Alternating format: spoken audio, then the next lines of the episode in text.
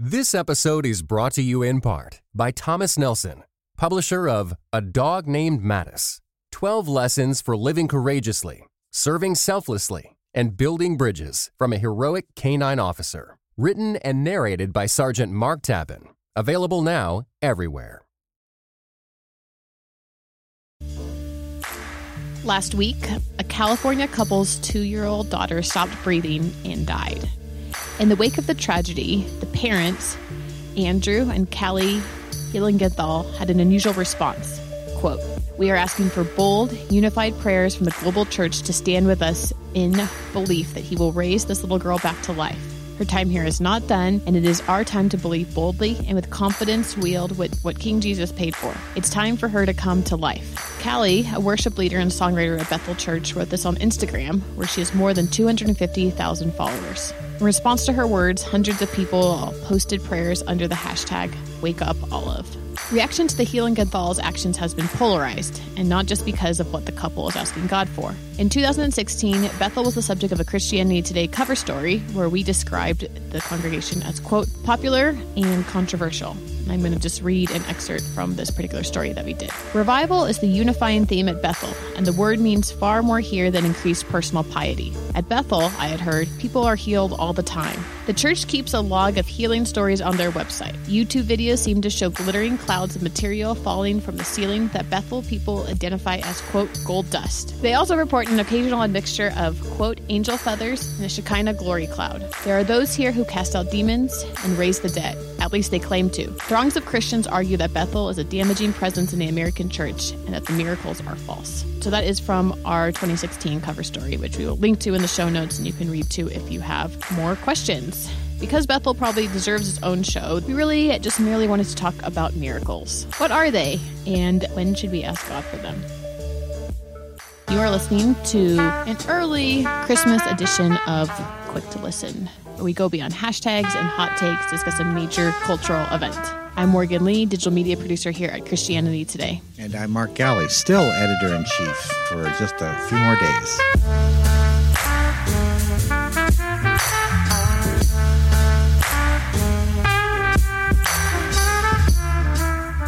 All right, Mark, you have literally been giving yourself your own countdown for this. Unfortunately, some people are going to miss you. Many of them, the thousands of people that listen to the show, actually. Well, maybe so. I will miss doing the show with you. I will miss doing the show with you. So that's for sure. But I'm not a news junkie, so it's all, there's been many weeks it's like, do we really have to talk about this already? Can't we think about it for like a couple months?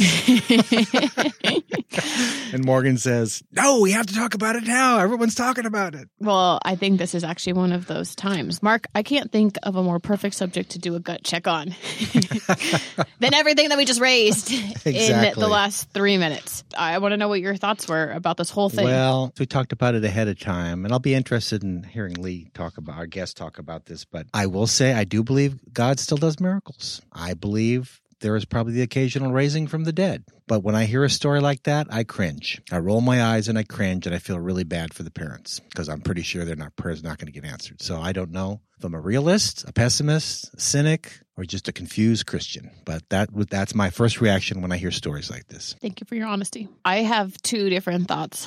The first one is I've really been puzzling, I guess, over what the word miracle actually means. And sometimes I think it's like a little bit too broad. Like when we're saying like we're asking God for miracles. I think I might have shared on the show for my birthday party this year, I did the storytelling night. I said, okay, everyone gets to share a story. It's going to be 5 minutes long. And I just gave one theme word. And the theme word was miracle.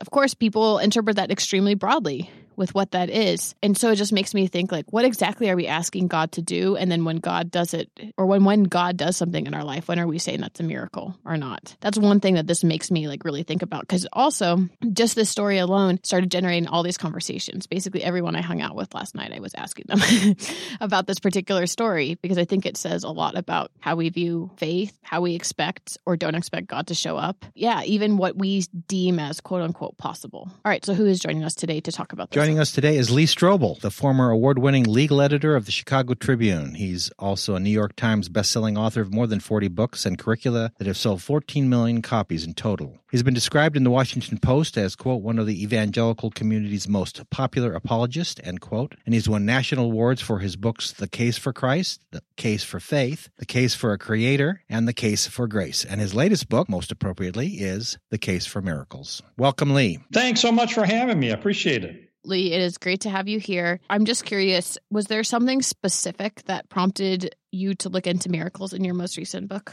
I was an atheist for much of my life, and it was really the historical evidence for a miracle, that is the resurrection of Jesus from the dead, that brought me to faith in Christ. It was what I found to be a persuasive amount of historical data establishing that Jesus didn't just claim to be the Son of God, but he backed up that claim by returning from the dead. But I always harbored some hesitation about the question of whether God is still in the miracle business today. Is he still doing miracles in the 21st century? Is he still, divinely intervening in people's lives? I'd hear stories and, I'm kind of a skeptic by nature. So I'd see something on television or I'd hear a story about a miraculous healing and I kind of roll my eyes a little bit and say, okay, that's probably the result of a spontaneous remission of an illness or emotionalism or wishful thinking or fakery or fraud. I don't want to sound overly negative, but I tend to be skeptical. So I decided to take 2 years and to systematically investigate this issue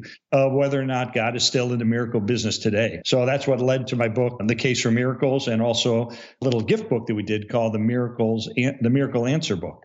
I want to go back to the question that I was kind of asking to myself. When you say miracle, Lee, what are you talking about? People do use it in a lot of different ways. In a lot of ways, we use it very loosely. Like, I'm in downtown Houston where I live, and oh my gosh, I found a parking place at rush hour. It's a miracle. Now, that might be a miracle, knowing the traffic in Houston. But there you go. I think the best definition that I found of miracles comes from a late philosophy professor named Richard Pertill, and it's a five-point definition. I think it covers the bases pretty well. This is what it is. A miracle is an event brought about by the power of God that is a temporary exception to the ordinary course of nature for the purpose of showing that God has acted in history. What I like about that is it emphasizes it's a intervention. It's a temporary exception to the ordinary course of nature. A lot of skeptics like David Hume, the famous Scottish skeptic, said, well,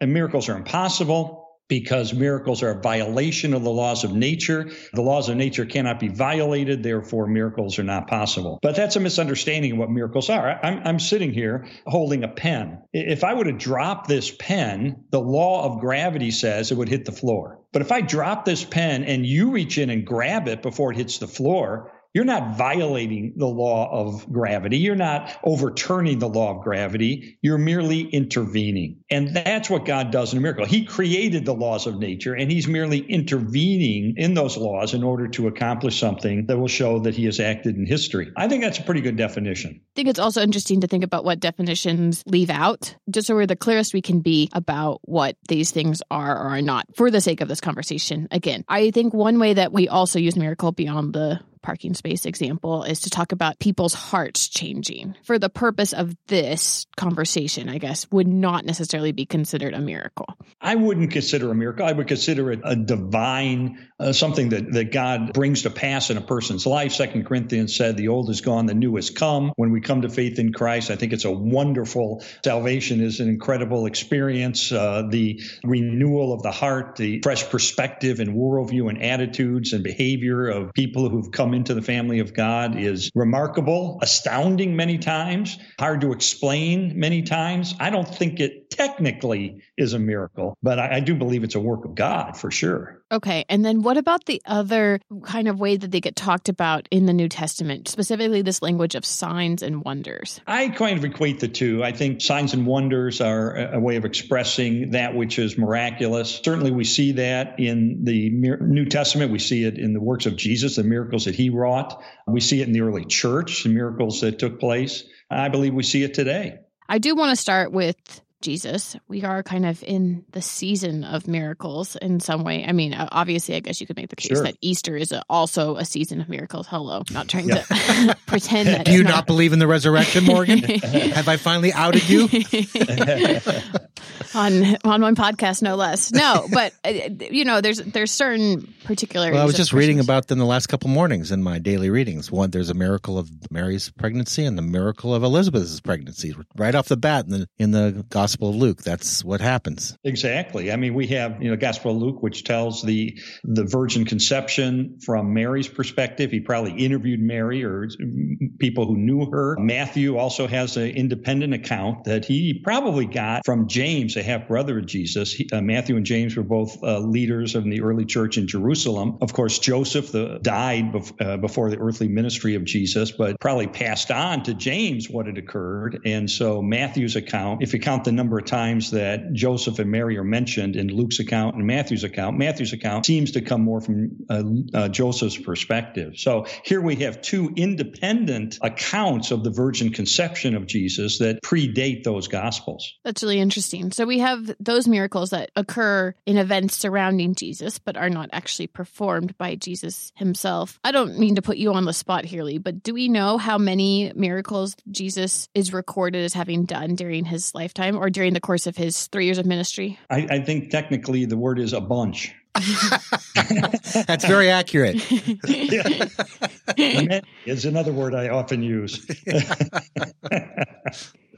I'm curious, too, for Mark, if you want to chime in here as well. Is there anything that really strikes you about the types of miracles that Jesus ends up performing? No, there's a couple of what I consider oddball miracles. They don't seem to fit the pattern. What's the pattern, though? The pattern seems to be he does miracles for the most part simply to help people in their infirmities, helping the deaf to speak and the blind to see. And then every once in a while, there's a miracle thrown in where he does something like tells Peter to go out and catch a fish and there's a coin in it, which doesn't seem to have anything to do with helping human beings flourish, but just seems to be out there, which leads a lot of people to doubt that miracle. They'll say, oh, that one strikes me as apocryphal. Well, surely has an opinion on that. But that just what is an example of the category of miracles. The ones that are, and then of course, people may take the healing miracles as somehow the miracles that Jesus had a psychosomatic effect or a psychological effect on the person. So a person who didn't think they could walk, Jesus somehow convinced them they had the self-esteem to walk, that sort of thing. Or the miracles of the loaves and fishes. I just saw this on a movie the other night. A great Christmas movie, by the way, millions. And it was great, except for this one bit of exegesis in which they talk about one of the saints comes back, I think it's St. Peter, and he's explaining to a boy, the real miracle of the loaves and fishes is that people learn to share with one another. And I just rolled my eyes and said, okay, I'm going to bracket that out. The movie's still great. You know, the other thing that Jesus' miracles did, and we see this in John 10, where Jesus said, you know, do not believe me unless I do the works of my Father. But if I do them, even though you do not believe me, believe the works, that you may know and understand that the Father is in me and I in the Father. So in other words, he, in that case, was saying, let the miraculous works sort of persuade you of the validity of his message. And then we see in Mark chapter 2, where he heals the paralytic man who has been lowered on his mat into the place where Jesus was. You know, he forgives his sin, but he heals him as well. And I think it's a way of illustrating that, and he made this explicit, so that you know that the Son of Man has authority on earth to forgive sins, that he healed them as well as forgave his sins. So I think it points to the validity of Jesus' ministry and his divine identity. It's interesting, too, in the Old Testament, we see a resurrection that took place in 1 Kings 17, where Elijah raised the widow's son. And the widow instantly recognized, she said, now I know you're a man of God. So there was a way in which Elijah validated his prophetic credentials by raising this widow's son from the dead. Actually, one of my favorite miracles I became more keenly aware of after reading Dostoevsky's The Brother this Karamazov in which Alyosha talks about the first, he describes it as the first miracle of Jesus. It was, this is not a direct quote, it wasn't intended to heal people's infirmities, but to enhance their joy. And it's the miracle of the creating the wine at the wedding at Cana. I think there's that might even be considered another category of miracle where the miracle is just bringing abundance to something that wasn't abundant before. That might be a Peter's catch of the fish might be in that category too. But they all do the thing that you talk about. They validate, they stamp, they put an exclamation point by the about the person of Jesus. I'm definitely with you, Mark. Now I'm like, I really want to create different, like, official names for the different types of miracles. Like, it almost feels like talking about miracles too generally undersells what Jesus is actually doing and accomplishing in all these different spaces, right? Like, we have some of the ones where he does healing, but I would say healing is completely different than, like, the resurrection that he performs as well. Then there's also some that deal with demons, right? I think those are actually some of the most, like, puzzling ones. But that's a kind of healing, and that would be the one that gained a lot of psychological interpretation in mainline circles, having spent many years of my life in the mainline world. Whenever they could, I remember once, it does strike me as what the conversation used to be like in mainline circles especially. So I preached I was a pastor, Lee, for 10 years, Presbyterian Church, and I was pastor of a church that was fairly moderate to liberal at the time. Why they hired an evangelical is still a mystery to me. But so I preached on the story of Jonah, and I just ignored the entire problem of miracles, of Jonah getting swallowed and all that. I just decided to preach on the story itself and what it tells us about a good God who wants to reach out to people. And I had a person come up to me and said, "You don't actually believe that happened, do you?" So he could not listen to the story because he wanted some sort of scientific analysis of the miracle. And I do think in many churches that I think we're beyond that now. I don't know if that's your experience. I am seeing different reactions among churches. And one of the people I interviewed for my book, The Case for Miracles, Roger Olson from Baylor University, is a theologian. It's the point that a lot of evangelical churches are embarrassed by the supernatural. And he makes the point that a lot of evangelicals want to be accepted by the society at large. They want people to see us as normal. And so they want people to see us as, well, I'm just as normal as my neighbor. I just happen to believe in Jesus, but here, look at me. I'm just like everybody else. You know, I don't believe this wacky stuff. I think he's got a point there. I think there are some evangelicals today who downplay the miraculous, who don't specifically ask for it or seek it or explore it, but who would rather kind of shove it aside because it makes them kind of oddballs by believing that there are things like angels and there are things like prophetic dreams and that there are healings and stuff like that. So I think one of the things that makes my book different is I'm not known as a charismatic. I grew up in an interdenominational church after I came to faith, and sort of just an evangelical church that was not known for the practicing of, gifts of healing and so forth. So I think, if The Case for Miracles had been written by a well-known charismatic, it probably would have been dismissed more readily than being written by someone like me who's not seen as being part of that kind of genre. I will confess to that embarrassment about miracles. I mean, I graduated from Fuller Seminary, a very, very fine seminary, but somehow the issue got communicated to me that what's really important in a lot of the gospel stories is not the miracle, but what the miracle means. So here's an example, in a sense, was led astray and was caught committing bad exegesis maybe. So I'm teaching a Bible study lesson to some Laotian refugees, working through an interpreter. They wanted to become members, and I said, well, you need to know about Jesus, and if you want to become a member, that's what it's all about. Oh, yeah, we're happy to do that, Pastor. So we're reading the story of Jesus stilling the storm. I'm thinking, I don't want to get caught up in the problem of miracles. Let's just go right to the heart of the story, which is we all have storms in our life. I know. I'm turning red just saying what I did. We all have storms in our life, and Jesus can still them. What are some of the storms in your life? And there was this puzzle, and nobody said anything. So I reiterated the question in a different way. And so what are the storms in your life that Jesus can calm? And they started talking one another in Laotian, and finally I said, what's the deal? And the interpreter, young woman, said, well, they want to know if Jesus really stilled that storm. I'm really embarrassed. I said, it's not, I don't want to get into that. It's not really, yes, I think he did, but I don't think that's that important. I think it's really important that we understand that Jesus stills the storms of our heart. They talked with each other. And then she turned to me and said, well, what the senior elder here is saying is, if Jesus stilled the storm, he must be a pretty powerful person. At which point I realized a couple things. The story of miracles are still relevant.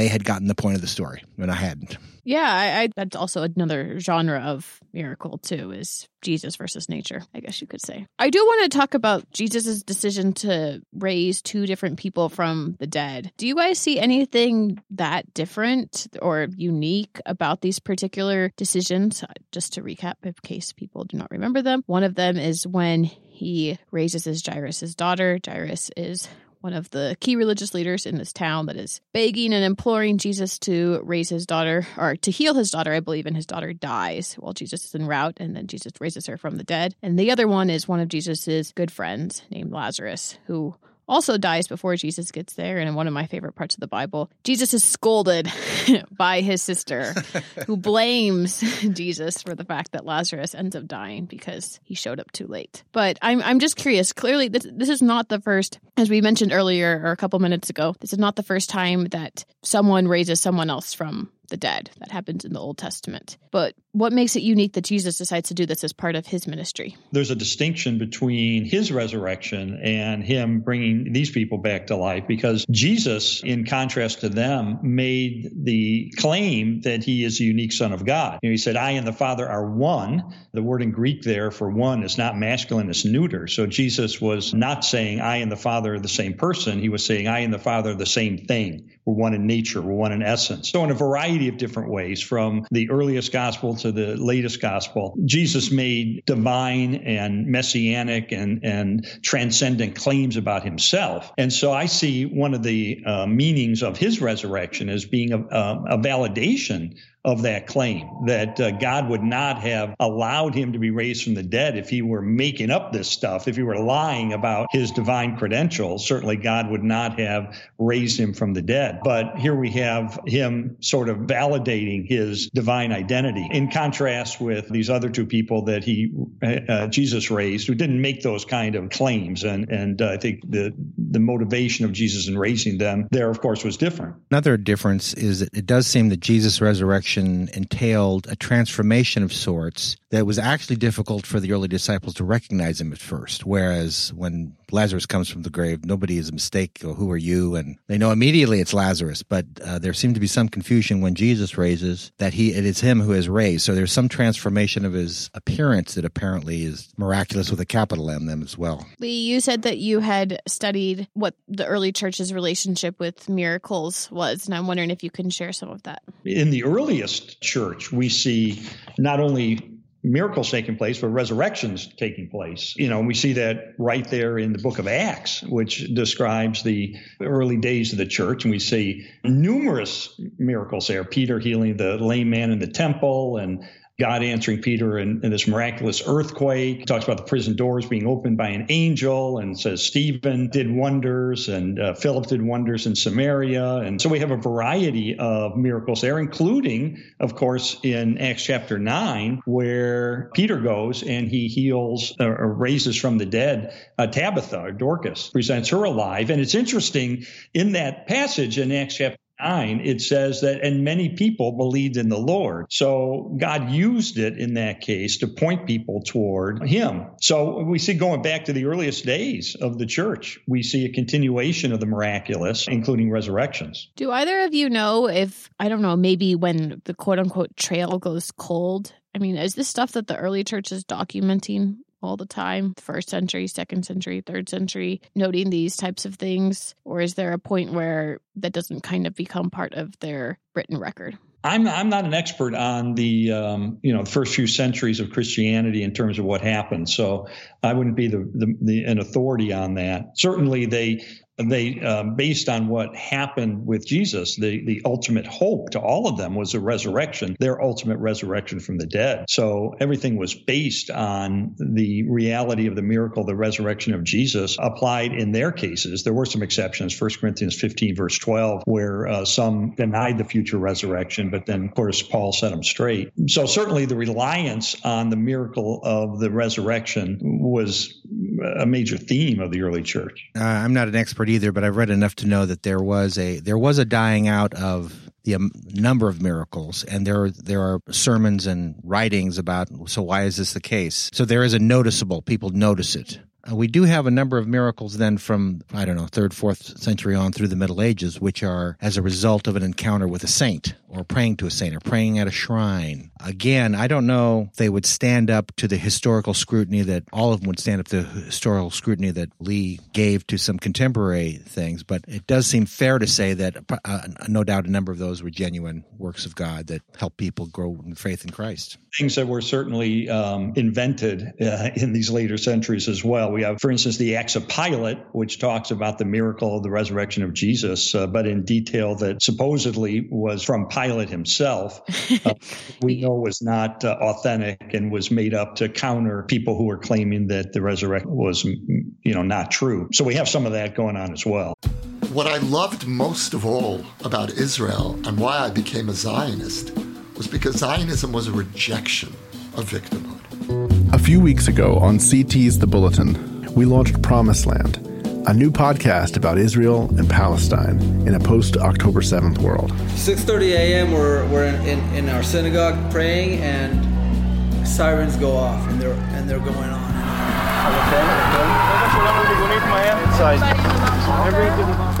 Based on interviews and conversations captured on the ground in Israel last November, it's an exploration of the spiritual, political, and historical roots of the conflict. When there's a weak Israel, every Jew in the world is weak. And why should a Russian Jew who has nothing to do with this land come here? Why? Well, if you want, you can give them Texas. You love them so much. I am alive because I didn't come home.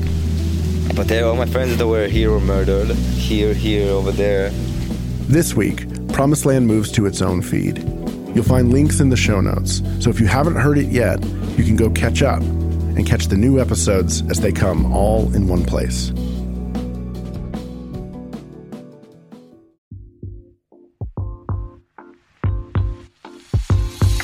This episode is brought to you by Our Daily Bread Ministries, a global media organization that makes the life-changing wisdom of the Bible understandable and accessible to all. As a part of that mission, Where You're From is a podcast for those who believe it's important to stop and listen before we speak. Join us on each episode as we ask another Christian thought leader where you're from and discover how their life experiences and expertise, even if we may disagree with something they say, offers us important perspectives worth thinking about.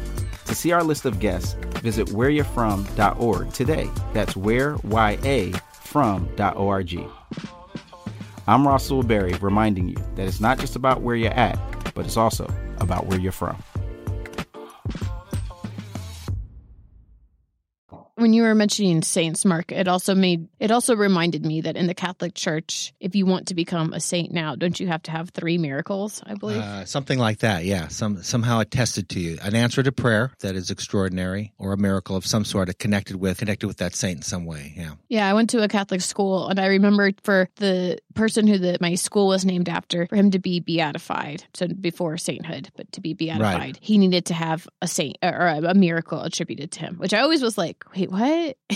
I don't know. I guess I just stopped associating Catholicism and miracles. Right. Led the way in terms of documenting things that have taken place. They've sought to, document whether or not these people actually did perform miracles, which I think has been a service. That's what I spent a lot of my time doing the last few years, investigating cases and trying to document whether or not there's sufficient evidence to believe something really occurred. I think the Catholic Church hierarchy is much more conservative about that than laity are, and they have huge demands on evidence before they're going to say, oh, that miracle happened. Now we kind of go to my favorite point to kind of start these conversations, which is the Protestant Reformation, right? I really have no clue. I feel terrible saying this, but I have no clue what the Reformers thought of miracles at all. Well, I just happened to be reading some stuff recently about 16th and 17th century Protestant ministers in England and what they talked about when it came to miracles. So you have some post-Reformation preaching going on, reflecting the thinking of the times, and they would deny that extraordinary events like that still occurred. They would say that they ceased. They would say, and again, following some of Calvin's teachings, they would say, you know, the early miracles that we see in Scripture were necessary. Those were the first seeds of the faith. They were necessary to plant this new religion that centers on the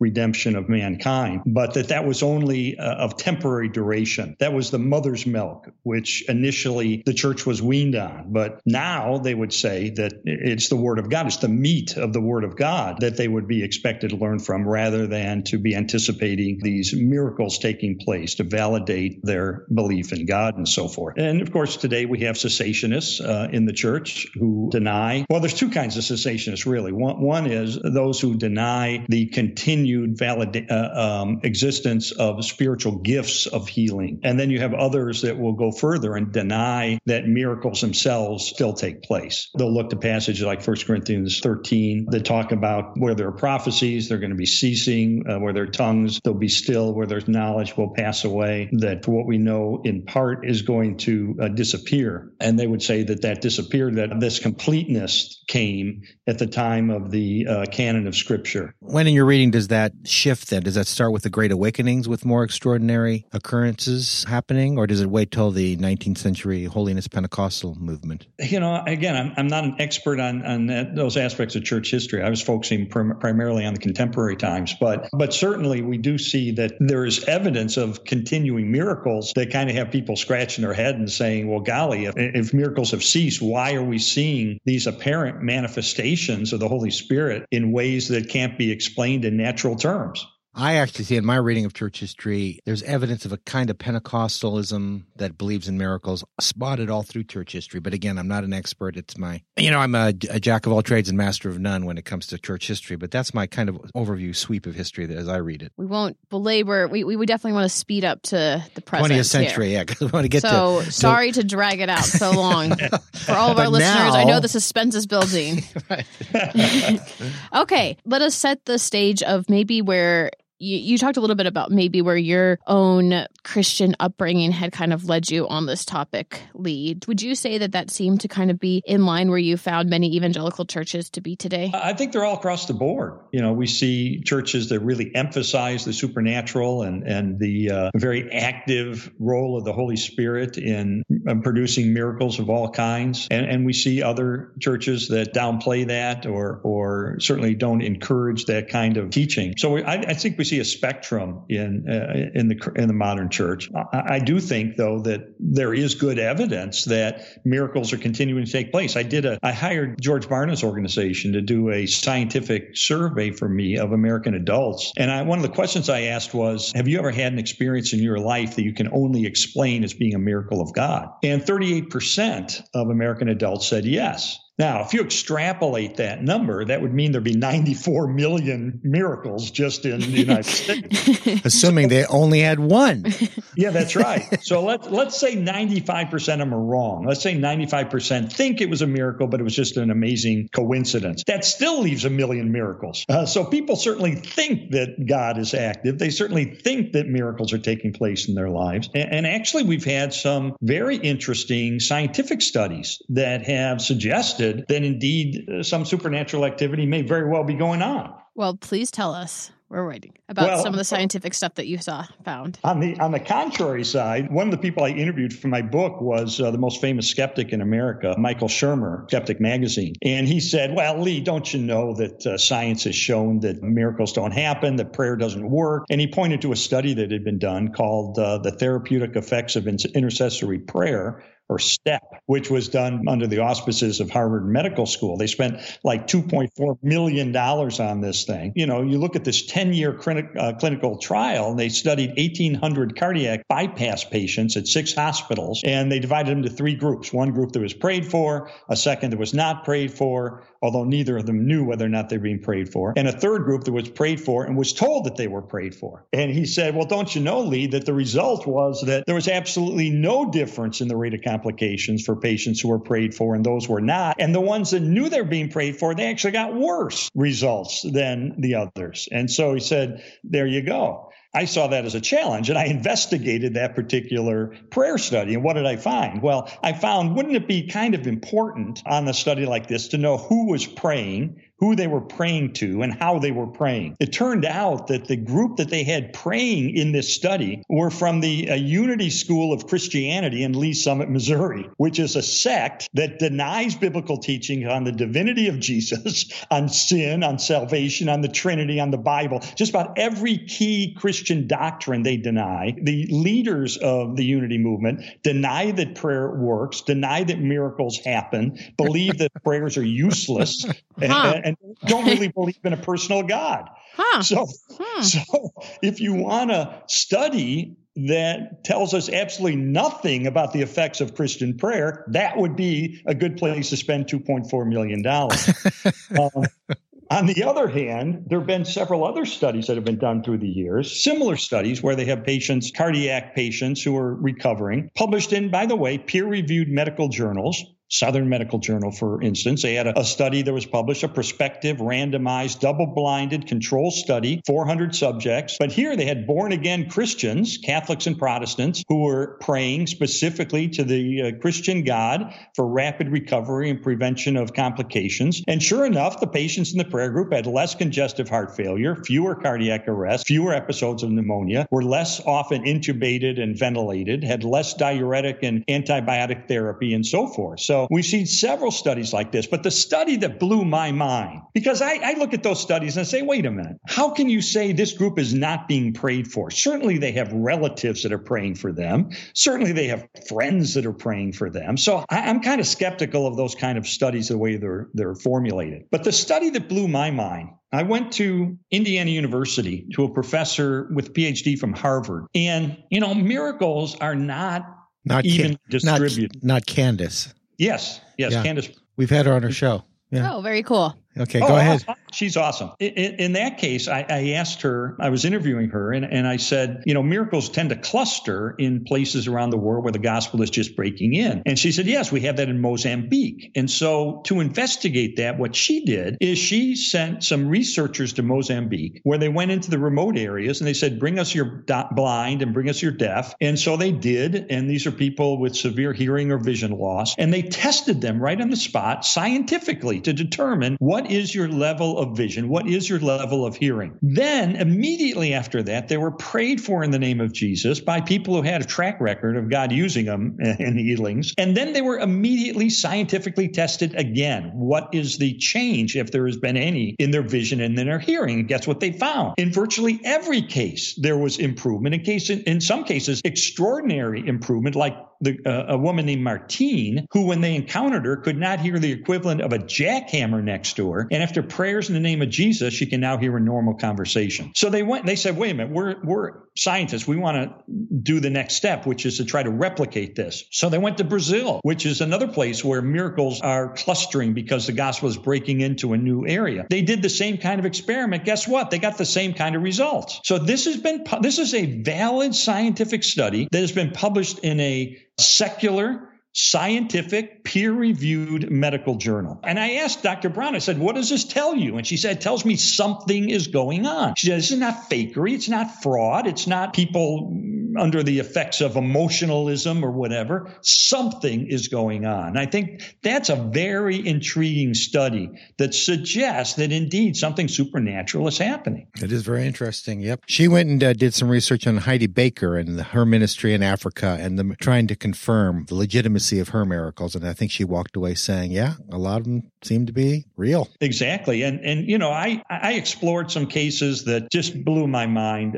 My favorite one involves someone right from where you guys live, a woman by the name of Barbara Snyder. And for Barbara, we've got medical records from the Mayo Clinic. We've got numerous physicians and experts and other people, witnesses to this. Two physicians wrote books about her case because they were so blown away by it. But Barbara was diagnosed at the Mayo Clinic with multiple sclerosis. And she deteriorated very quickly. She had multiple hospitalizations, multiple surgeries, until she was in hospice. She was on her deathbed at home, waiting to die. They decided next time she gets pneumonia, which she did on a regular basis, they were just going to let her die because it was just prolonging the inevitable. Here she is. She's virtually blind. She can only see gray shapes. She's got a tube in her throat connected to a tube that went into the garage where there were oxygen canisters so she could breathe. She was curled up like a pretzel. Her fingers were touching her wrists. Her feet were permanently extended. She hadn't walked in 7 years, so her leg muscles had atrophied, and she's waiting to die. One lung, by the way, was collapsed. The other lung was 50%. A friend of hers called WMBI, the Christian radio station in Chicago, and said, hey, would you pray for Barbara? She lives over in Wheaton, and she's dying. So we documented that at least 430 Christians began to pray for Barbara. We know that because they wrote letters saying, I'm praying for Barbara. So on Pentecost Sunday, Barbara's laying in bed as usual, and she had two friends over, and they were reading her some of the letters from people who wrote saying, I'm praying for you. And Barbara hears the voice of God. And God says to her, get up, my child, and walk, which is absurd. She hadn't walked in 7 years. Her leg muscles had atrophied. But she rips the tube out from her throat and tells her friends, go get my parents. God just told me to get up and walk. And so she leaps out of bed. And she said, instantly, Lee, the first thing I noticed, my feet were flat on the floor. My feet had not been able to be flat for years. And I looked and my hands had unfolded. They hadn't unfolded for years. And then I realized I can see. She said, you'd think that'd be the first thing I'd noticed, but it was actually the third thing I noticed. My vision had come back. She was completely and totally and instantaneously healed of multiple sclerosis. Her mother came running in, fell to her knees, grabbed her calves and said, your muscles have returned. Her muscle tone instantly returned. Well, she was a member of Wheaton Wesleyan Church. And that night there was a service at the church. And she went to the service and showed up about halfway through the service. And the pastor's up there and he says, does anybody have any announcements? And Barbara comes walking down the center aisle, and the whole church just freaked out. They began singing Amazing Grace, I once was blind and now I see. So the next day she goes to one of her doctors, and he said later, he said, when I saw her walking down the corridor, my first thought was, oh, she died and this is a ghost. That made more sense to him. Yeah, it would have made more sense. He said, this is medically impossible. And as I say, two doctors have written books in which they, of hers, describing what had occurred. There is no medical explanation for this. And now, by the way, she later married a pastor. And together they have a little Wesleyan church in Fredericksburg, Virginia. And I interviewed her at length, studied her records at length. Even the secular media at the time this happened carried stories about it. I don't know what you do with that other than to say that God is still in the miracle business today. My big question when I hear these stories, I think, is what now or what's next, right? The so what kind of takeaway from this. I mean, I'm just going to throw some things out there. One takeaway, we're not praying enough. We're not asking God to do enough things. We're too timid, or we're disillusioned, or it feels really far away. Another one might be thinking about, since, again, this is kind of how I was raised, was how are people exploiting this? Or, what is the dark side of this type of thing? If only because some of the ways that I've encountered reports of miracles have been in places that have often felt very sensationalistic. When I interview people for my books, it tends to be my style. I interview scholars on various things. I always pay them because I'm taking their time and expertise and so forth. So after I interviewed Barbara, I gave her an envelope with a thank you note, and I wrote her a check, and because I took some of her time. A few days later, I get a letter from her with the check returned to me. And she said, I really appreciate that, but I can't accept anything from what God did in my life. So it was kind of the opposite of those who are sensationalizing things. I think part of the answer is, we do not have because we do not ask. Do we really come to faith in God and ask him to intervene supernaturally? Sometimes we do, sometimes we don't. Sometimes our own skepticism, I think, gets in the way. But I think it's a completely legitimate issue, and I knew I couldn't write a book about miracles without dealing with this issue of what about miracles that don't happen? That's a huge issue. In my own life, my wife has a medical condition that has had her in pain every day for 20 years, and she will be in pain every day for the rest of her life unless God intervenes with a miracle because she has an incurable condition. We have prayed for a miracle. It has not happened. And so I knew I had to address this. And so what I did is I went to a scholar who's written a 715-page book on the evidence for Christianity, Dr. Douglas Groothuis of Denver Seminary, but whose wife was dying of a rare brain condition at the time. Indeed, she did die after the book came out. So he had prayed for a miracle for his wife, and it had not happened. And so I interviewed him about this issue. And I tell you what, I've been interviewing people for decades. It was one of the most profound interviews I've ever had because he talked with the intellect of a scholar, with the heart of a husband, a spouse whose wife was going through a tragic situation where she no longer knew what a telephone was. She didn't know how to use a hairbrush. Her mind had deteriorated to that degree. I just encourage anybody who wrestles with this to read that chapter, because it was, and I said, Doug, you need to write a book about this. And he did. It's called, gosh, I'm trying to think the name. Do you know the name of it, Mark? Don't know the name of it. I was just going to interject. A short version of that book is an article he wrote for Christianity Today. It was one of the reasons he was encouraged to write the book, because it got such positive feedback from the CT article. That's exactly right. I think it's called Trudging Toward Twilight or something like that. So for a short and dirty version, do CT Doug Groothuis, and you'll find that, and then you can probably figure out how to get to Amazon and go from there on that. Yeah. But it really did change his life in many ways, how he wrote, what he thought about. And he has some lessons for all of us. I think, one of the things he points out is that miracles were not automatic in the New Testament either.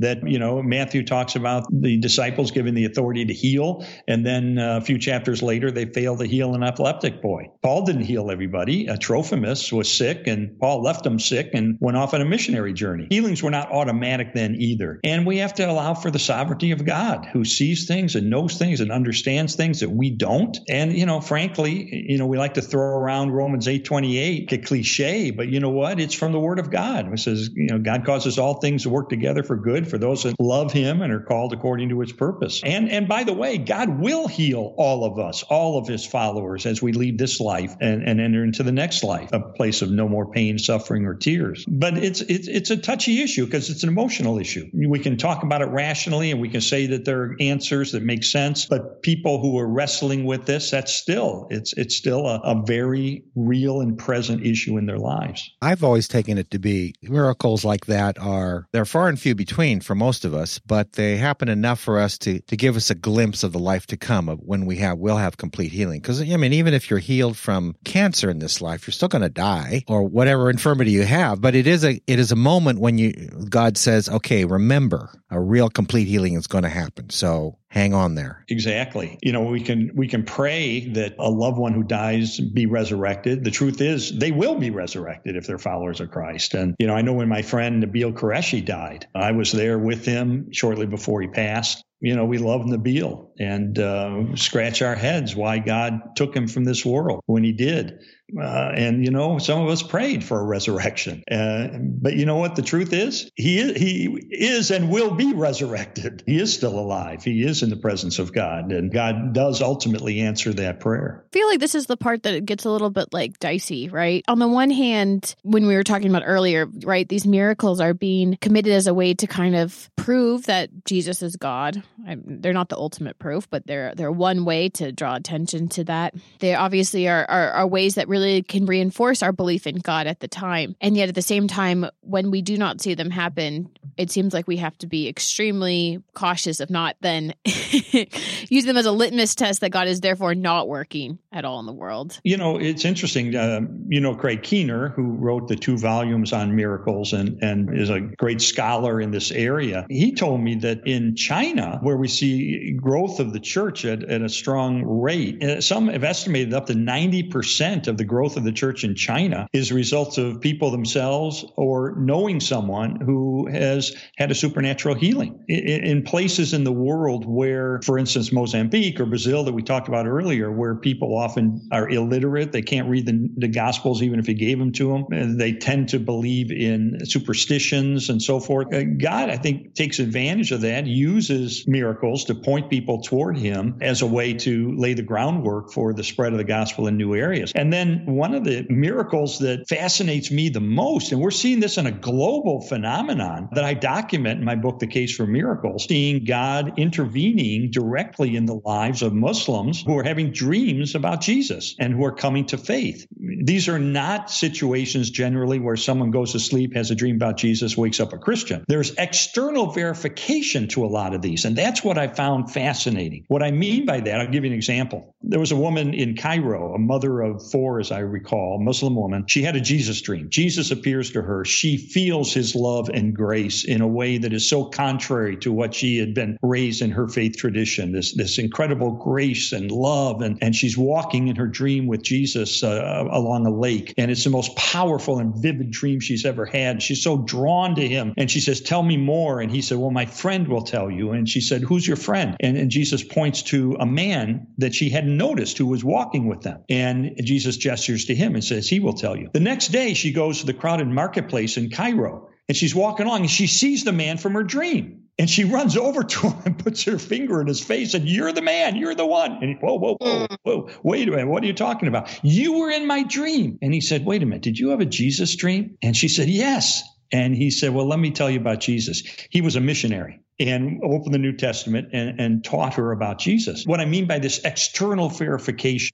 So these are not things just happening in people's minds that are perhaps easy to dismiss as being who knows the cause of, you know, maybe a bad pizza they ate or whatever. This external connection intrigues me the most, because is that a kind of verification that this is more than just a mental state that they went through? We actually had this happen in our church here in Houston. I'm actually writing this chapter in my book about these supernatural dreams. We had a woman from our church. We're an oil community, so we have a lot of people in the oil industry. This woman was transferred, her husband was transferred here from the Middle East in a place where it was illegal to share the gospel. She had had a Jesus dream when she was 17 years old, which Jesus appeared to her, had made a huge impact on her. She comes into Houston here, and she has another dream in which she is in a body of water up to her waist, and there's a man with her with a book that's open, and he's reading from the book, and he's weeping. She's never heard of baptism. She didn't know what this dream was about. She meets a neighbor who goes to our church. Her neighbor invites her to come to Easter at our church. She comes to our church. She's sitting there waiting for the service to begin, and she sees the man from her dream. And she said, you're the man. You were the one in my dream. Turned out his name is Alan Splawn. He's our director of baptisms and evangelism. She ends up coming to faith in Christ, and then just as the dream foretold, on our pond at the church, with an open book with tears in his eyes, Alan Splawn baptizes her. So here I'm writing this chapter about what's going on in the Middle East, and here it happens right in our own neighborhood. Wow. It harkens to the story of Paul and Ananias. Some ways. Not quite exactly a parallel, but... But it's, again, I think it's a form of the miraculous and an expression of the love and grace of God. You can pass as many laws as you want saying you can't share the gospel. It doesn't stop God from intervening in his own. He's going to find a way. He's not a respecter of the law in that regard. That's right. Exactly. Yeah. I just want to end with one kind of oddball question, which is just one of many that you have. With one, I will fess up to being oddball. Okay. Compared to all the other ones that I was just trying to sneak in there. I'm just trying to make sense of something that happens in the New Testament and see if there's any way to apply it here, which is just the fact that Jesus is constantly asking people to not talk about what he just did after he goes and he does these miracles. And I, for the life of me, never really understood it. It was always just like, well, Jesus, if you didn't want people to pay attention to you, why'd you do the miracle? That seems very odd. But does that have any bearing on the ways that we are talking to other people? So if you believe that you've experienced a miracle, how you're supposed to share it or not share it?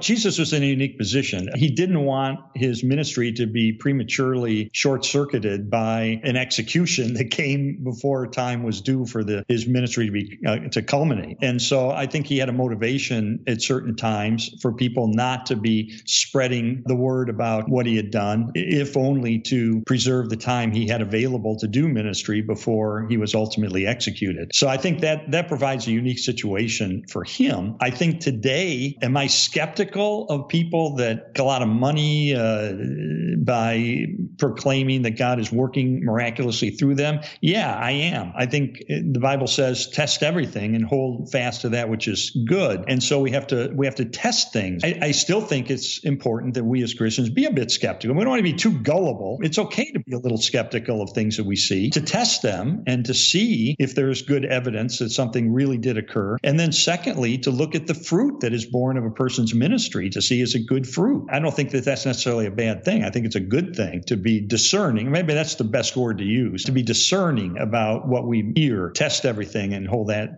fast to that, which is good. Well, thank you so much for giving us a sense of what you've been researching and looking into. Obviously, people can go check out your book if they want to read more about that in depth. And people who have comments and questions and feedback for us, you can send us an email. We're at podcast@christianitytoday.com. We are also at CT Podcast if you want to go on Twitter and tell us how you feel. Now is the time of the show when we ask you to support us and the stuff that we're doing. And we thought we would just give you an example of someone who recently did that.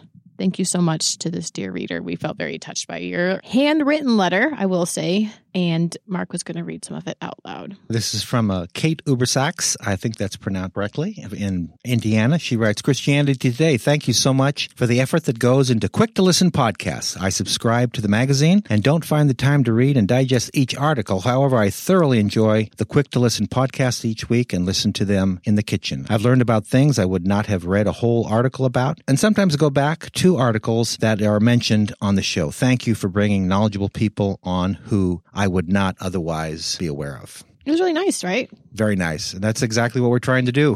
I love it when a reader thanks us for doing the thing we are really trying to do.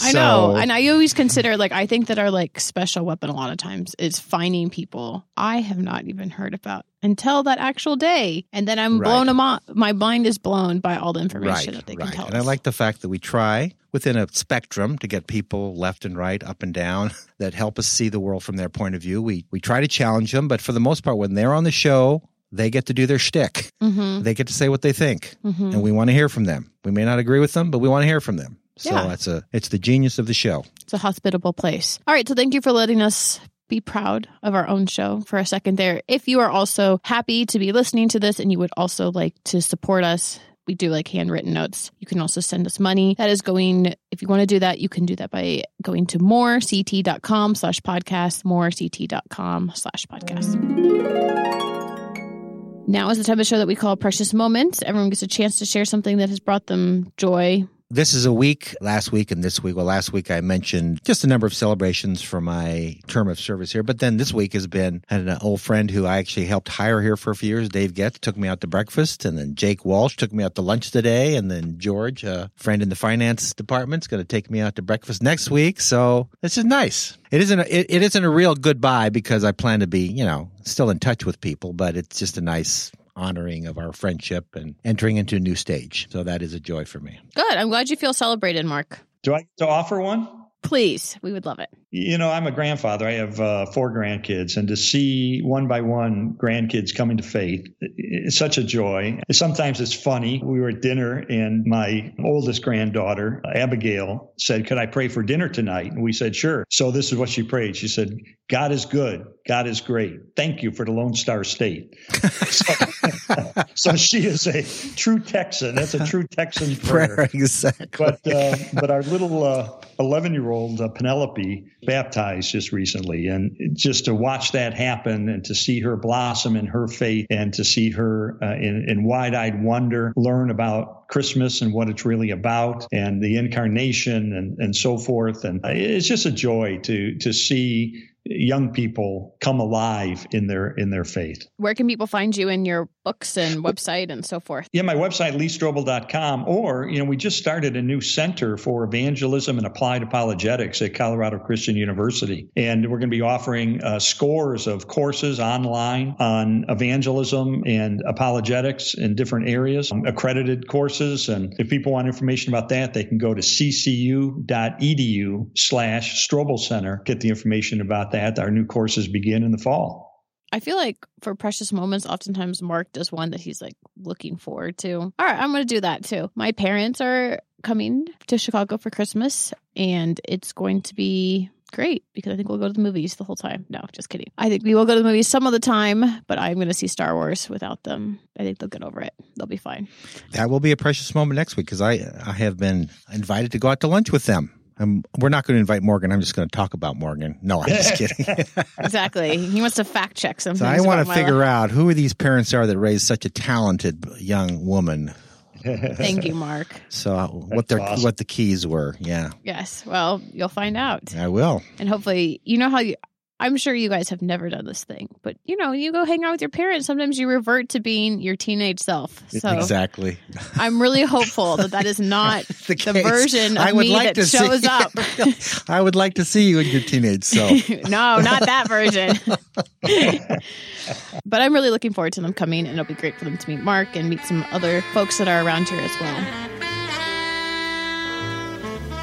That is it for us this week. Thank you, everyone, for listening to another episode of Quick to Listen. This podcast is produced by myself and Matt Lindor. The transcript that you can find online is made possible by Budnia Shola. You can subscribe to this podcast wherever you get your podcasts. We are on Spotify, Overcast, Google Play, etc., etc. If you go to Apple Podcasts, please rate and review the show on there. And thank you, everyone, who subscribes to this magazine. It is at orderct.com/podcasts. Merry Christmas. Bye.